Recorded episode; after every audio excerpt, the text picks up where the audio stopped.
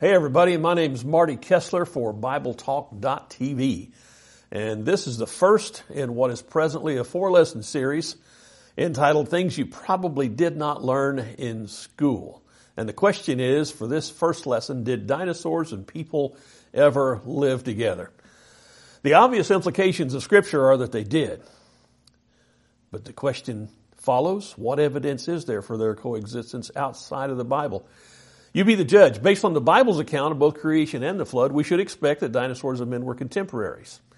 Uh, we're continually told that dinosaurs went extinct millions of years ago.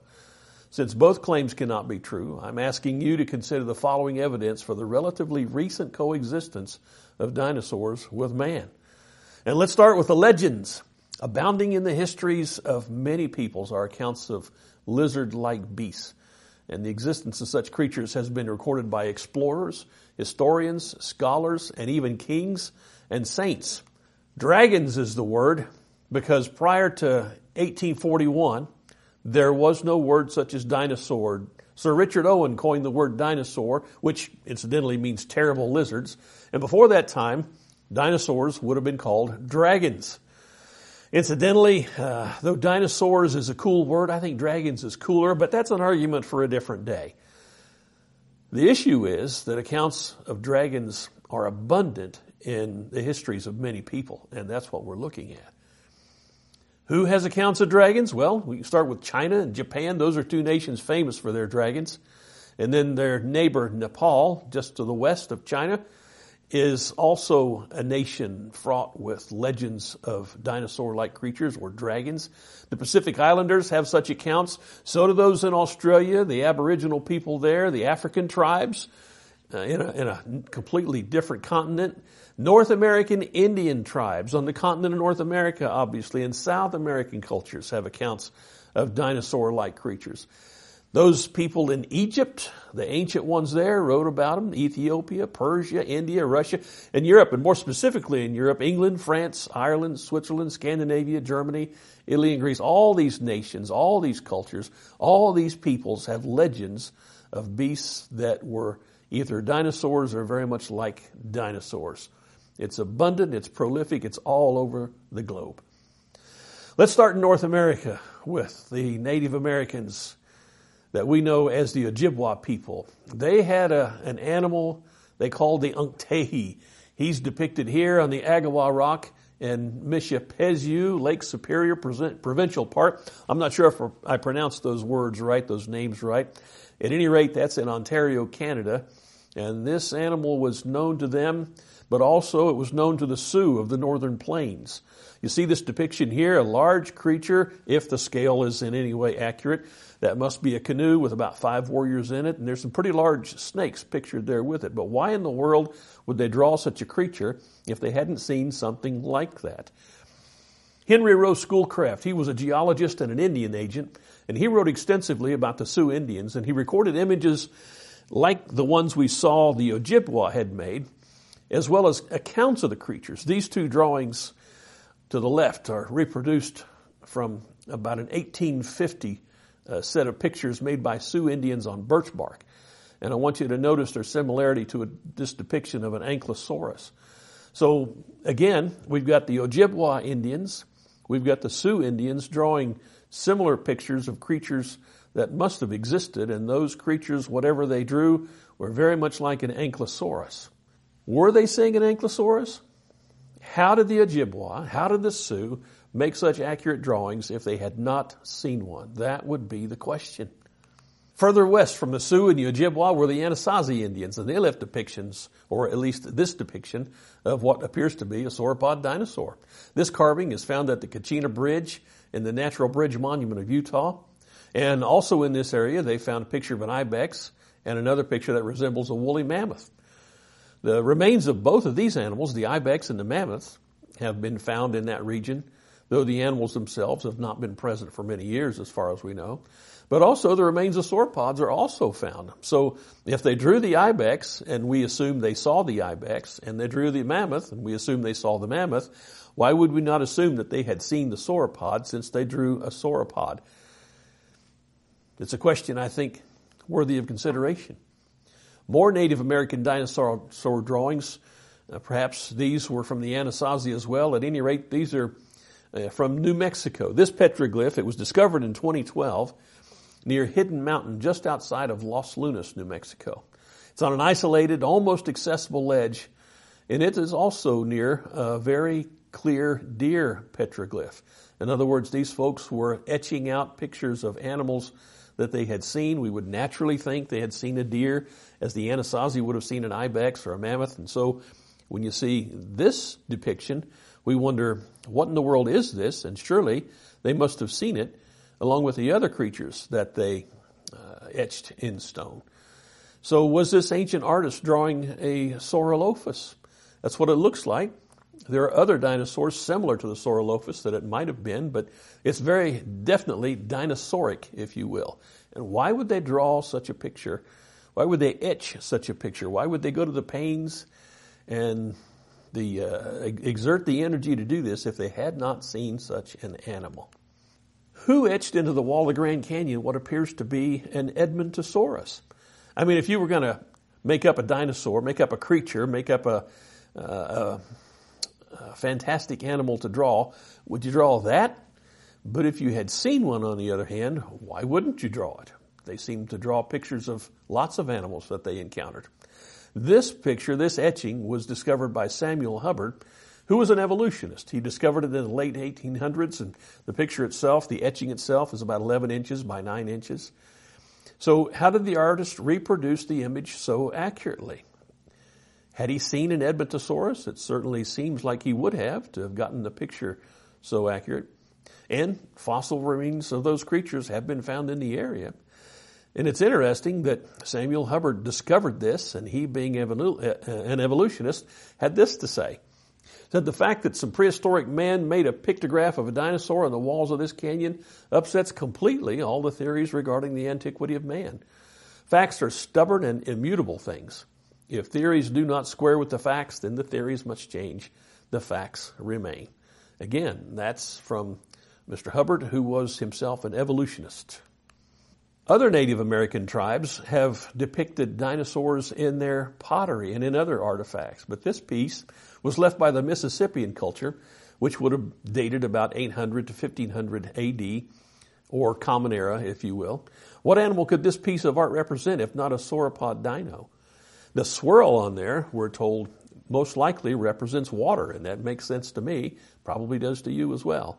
And we often associate sauropod dinosaurs with water, creatures that live in or near water. And perhaps that's exactly what this piece of pottery was depicting a sauropod dinosaur with the image of water, so that we could relate that that's where it lived. Here's another piece of pottery, this one made by the Mississippi Caddo Indians around 1200 uh, AD. Is that not an image of a dinosaur fashioned as a handle? It certainly looks like it to me. I don't know what else it could be if not that. And the question is, how did early Native Americans know how to accurately depict such animals if they had not seen them? That's the question that keeps coming up. How about the Illini Indians of Illinois? If you ever wonder where Illinois got its name, it must have been from the Illini Indians. These native people tell the legend of Piasa, meaning bird that devours man. This bird lived in a cave and it killed many people. Piasa was supposedly killed by a young man with a bow and arrow after the creature had killed his family. Now, this is from Illinois. The Pima Indians of southern Arizona have a similar story. Uh, the report from Spanish explorer Captain Juan Mateo Manje with the Jesuits Eusebio Francisco Kino and Adamo Gill. By the way, notice that we've got the names of people, historic people, who had been sent out to, to do research and to explore. They're the ones, credible accounts that they're reporting, giving to us about these Indian legends. The Pima people gave accounts to these men of two great flying monsters that ate people, very similar to the account by the Illini Indians on the other side uh, of North America. One of these creatures was asphyxiated when the Indians built a fire at the mouth of its cave, and the other was killed in a similar fashion after it had inhabited a pueblo. Now, the Yaqui Indians of southern Arizona also have a similar account. So we've got the Pima Indians, the Yaqui Indians, and the Illini Indians all having accounts, stories about these great flying creatures that ate people with which they had to contend. Interesting. You got to wonder, did they see a, a Quetzalcoatlus, the largest pterosaur? Are similar accounts and descriptions nothing more than mere coincidence? Did they just fabricate these stories? Did they get spread around? Did they just make this up and happen to make up a story about a creature whose remains are found in those areas? Take a look at that chart and see the size of that creature. That animal existed. We know it existed. And it's very much like what they describe and could have easily been uh, the animal that they were talking about. Here are some figurines, many of which have been discovered. 33,000 of them have been discovered. And about 26,000 or 2,600 of them rather are like dinosaur, uh, dinosaur-like creatures. These were discovered in 1945 by Waldemar Julsrud in a place called Acambaro, Mexico. Uncovered these, and many people have tried to discredit their authenticity, but their attempts to discredit them have failed. So, how did the people in Mexico know how to accurately depict these dinosaur figures? How did they know what dinosaurs looked like and how they would pose themselves? But there are 2,600 dinosaur like figurines in Acambaro, Mexico that have been unearthed. That's a lot of them. Also, some of these figurines have dermal spines and they have their tails held aloft. These are details about dinosaur anatomy and posture that we did not know until the late 20th century.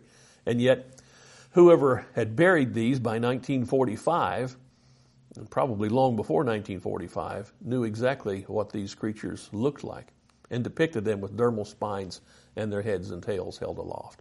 Here's a, an Ica ceremonial burial stone found in Peru from the Nazca culture from about 100 to 1800 AD. And these stones, there's a bunch of them, and they have so many dinosaurs depicted on them. If you'll take a look at this one, it looks like there's a, a man riding on top of a, a sauropod dinosaur trying to kill it with a spear while there are a couple of other dinosaurs, one above his head and one behind his back, who are attacking him. Interesting that they were able to draw these animals so accurately, to etch them into this stone, and there are many such stones. And again, we come back to the dermal spines. These stones also depict dermal spines, and we didn't know that dermal spines existed on dinosaurs until late in the 20th century. And here's a quote Another discovery of dermal spines reveals a new look for sauropod dinosaurs. That wasn't about the stones, but the stones were telling the story before this had been put into this article. There's about 11,000 such stones that are extant. Extant simply means that they exist. There's some place where you can go and look at them. You can put your hands on them. They picture a wide variety of dinosaurs as this stone does. How many dinosaurs can you count? Most any sixth grader could probably name a bunch of them. Well, it looks like a triceratops, maybe a dimetrodon, That is a sauropod dinosaur, maybe a an apatosaurus or a brachiosaurus. Who knows? Ah, stegosaurus in the back. Yeah, there's plenty of dinosaurs on here. How did they know how to etch these animals so accurately? That's the question we keep coming back to. Of all these people all over the world making pictures of dinosaurs in ancient times with accuracy and detail. Interesting. St. George. You ever heard of St. George killing the dragon? It's a story that's been relegated to myth and legend, but nearly all ancient depictions show the dragon this size or similar, which to me is significant. I mean, if you were making up a story about somebody killing a dragon, wouldn't you make the dragon big and tall and, and really fearsome? But instead, you've got this animal that looks like kind of a, a glorified crocodile. I think if I was going to make up a dragon, I could do a better job than that. And yet the early depictions of the dragon that St. George killed are all very much like this one here. Early depictions are making creatures similar to this guy, who was a Nothosaurus, whose fossils are found in the area where St. George is said to have killed the dragon. Isn't that interesting? So we've got this animal, fossilized remains of it, in a place where George killed the dragon that he supposedly killed. And here's the comparative size of the Nothosaurus. We've got this chart showing about what an adult would have looked like, which is interestingly enough about what is pictured in the early depictions of George killing the dragon. Not some great, tall, giant beast, but this animal who actually did live in that area. Looks about right, doesn't it? When you look at the scale, you take a look at the size of that animal as compared to the drawing of the man, and then you look at George there on his horse, And there's the dragon, and there's the damsel he's rescuing. It's not just a great story, it appears to be history, and there is a great deal of evidence to support that. How about English dragons? You see in this picture, on the tomb of Bishop Richard Bell, depictions on brass inlays of all kinds of creatures a dog, a pig, weasel, other such animals.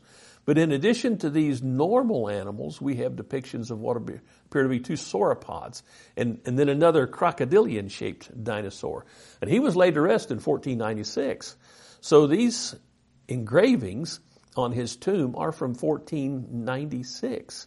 How did they know to depict these animals so accurately? It's very interesting. How did the engravers know how to accurately depict sauropods both anatomically and according to their posture, which we've not understood until recently to be with heads and tails held aloft and held horizontally? But they knew that, and that's how they put them in that brass. There's a lady by the name of Jacqueline Simpson, and she mentioned in her book British Dragons, which she wrote in 1980, that over 70 villages in Great Britain have legends and traditions involving local dragons. Where would all that information come from if there wasn't something to it? That's the question. A lot of French chateaus. Here are a couple of depictions of what are on French chateaus from the Middle Ages, about the 1500s. They're decorated with salamanders. These are creatures that they say breathed fire. And these carvings are abundant. They're all over the chateaus in France. And in that same area, we see remains of this fella, the Baryonyx, his remains are found throughout Europe. Is it just a coincidence? And it's interesting. They put these pictures on their chateaus to protect their chateaus from fire because this creature, they said, breathed fire itself. And so with the idea of putting the fire breathing creature on their homes, on their chateaus, they were protecting them from fire. That's what they believed. Why would they believe that? And how could they depict this animal so accurately if they hadn't seen one? Mesopotamia, that's the area of Iraq, Iran, Syria, Turkey. This area has produced this artifact. It's been found there. It's a jasper cylinder seal from the Uruk period, which is about 3500 BC in Mesopotamia. It's currently housed at the Louvre, so you can go to the Louvre and see it. I don't know if they let you see it, but it's there. That's the point. These are artifacts that are in existence. They've not been imagined or created or made up. They really exist, and they depict these animals accurately. There's a striking similarity between the beasts that are depicted on that seal and an apatosaurus. You can see an artist's conception of an apatosaurus right there. So, are we just supposed to believe that this is all coincidence, that the artist guessed right? You remember there was an apatosaurus or an animal like an apatosaurus etched on the wall of the Grand Canyon or uh, uh, in in Arizona. We we saw that earlier. Now we've got them here. We've got them on uh, engraved on tombs in England. They're all over the place. How did people in so many different places and at so many different times know how to accurately depict these same creatures? It's a question worth considering. More dragons. This time we got dragons from Israel. And what in the world are these dinosaur-like creatures depicted on this ancient synagogue in the Umm el Katir uh, district in what's now the Golan Heights? How did the artists know? We keep coming back to that question. Why would they make such creatures if they were simply fanciful? And how would they depict them accurately to what we know dinosaurs did look like? Unless, of course, they had seen those animals. And dragons do figure prominently in Jewish scripture. We've got the Leviathan mentioned in Job chapter 3 and verse 8, Psalm 104, 26, and also the Isaiah the prophet talked about Leviathan in chapter 27, verse 1 at the flying serpents of Isaiah, chapter 14, verse 29, and chapter 30, verse 6. We've got the behemoth. Uh, by the way, with the behemoth, the Leviathan is also mentioned. We can come back to him. But the behemoth in particular is mentioned in great detail as having a, a tree that's, or a, a tail that swings like a cedar, a great, and, and bones like bronze. And he is said to be in the water in Job chapter 40. And he's not afraid of the floods reminiscent of that uh, pottery piece that the Mississippi Caddo Indians made with the, the sauropod looking dinosaur and the swirling of water, perhaps, is, is what that showed. And then you've got the great dragon of the Revelation. So there are a lot of dragons, a lot of great beasts like dinosaurs in the literature of the Jewish people. Chinese dragons, of course. Everybody knows about Chinese dragons. China's proliferated with dragon legends. It's, is it simply a coincidence that China has so many legends, but is also having so many dinosaur fossils? China's neighbor Nepal has this area. It's the Muktinath Temple, and it boasts 108 dragon head fountains. Uh, we got to ask: Is it just a coincidence that this one looks just like a ceratopsian dinosaur? How would they know to make this unless they had seen one? Cambodia, not too far from Nepal and China.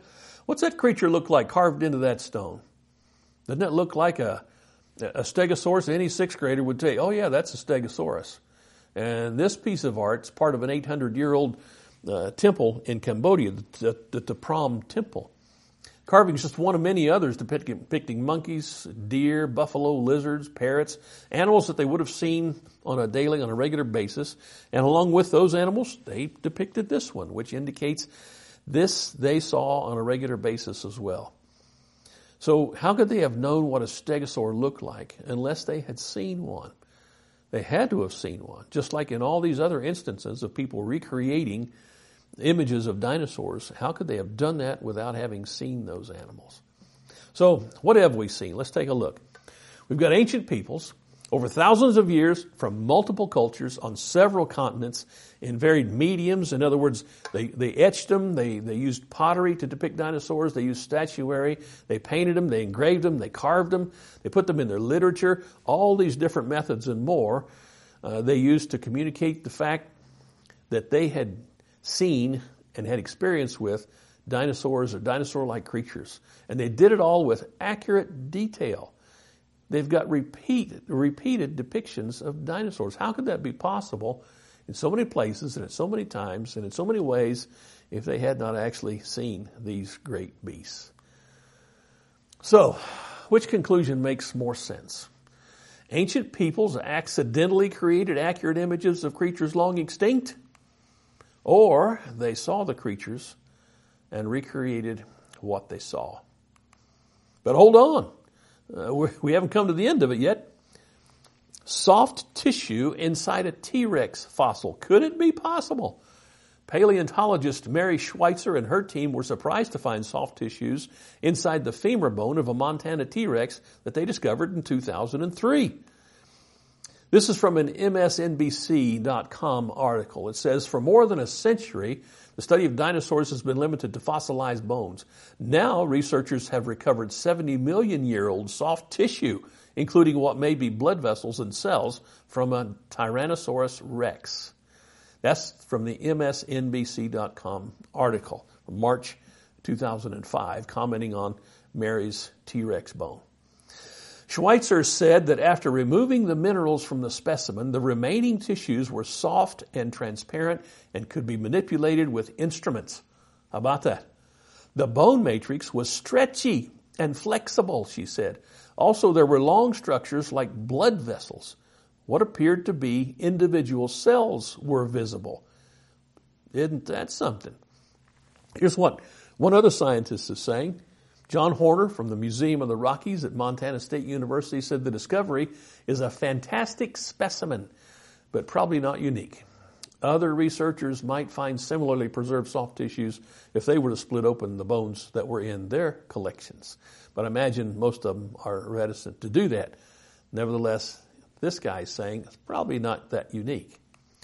So, are we really being asked to believe that stretchy, flexible, transparent tissues from a T Rex have survived 70 million years without disintegrating?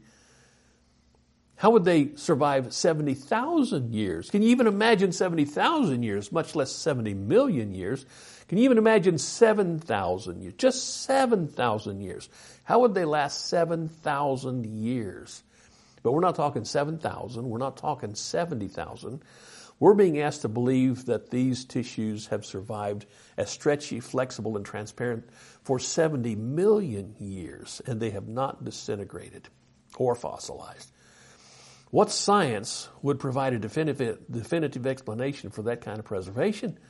There really just isn't any. So, which demands more faith regarding this particular find? that these tissues that are stretchy, flexible, and transparent really are 70 million years old, or that there is a more recent age for these remains. You have to draw the conclusion for yourself. We have been told over and over again that dinosaurs became extinct millions of years ago. We've been told that with such consistency and fervor, such dogmatism really, that we've come to accept it as science. But what does the word science mean? The word means knowledge. And what do we really know? What we know, what is real science is that the abundance of evidence regarding the recent existence of dinosaurs leads us to conclude that a time frame of millions of years simply does not fit what we see. That's real science. That's real knowledge. I want to thank you for uh, sticking with us through this lesson. I want to invite you to come back for installment number two, which will be entitled Neanderthal and Company. We're going to look at some of the so-called missing links and what evidence there is and what's up with those guys. So see you then.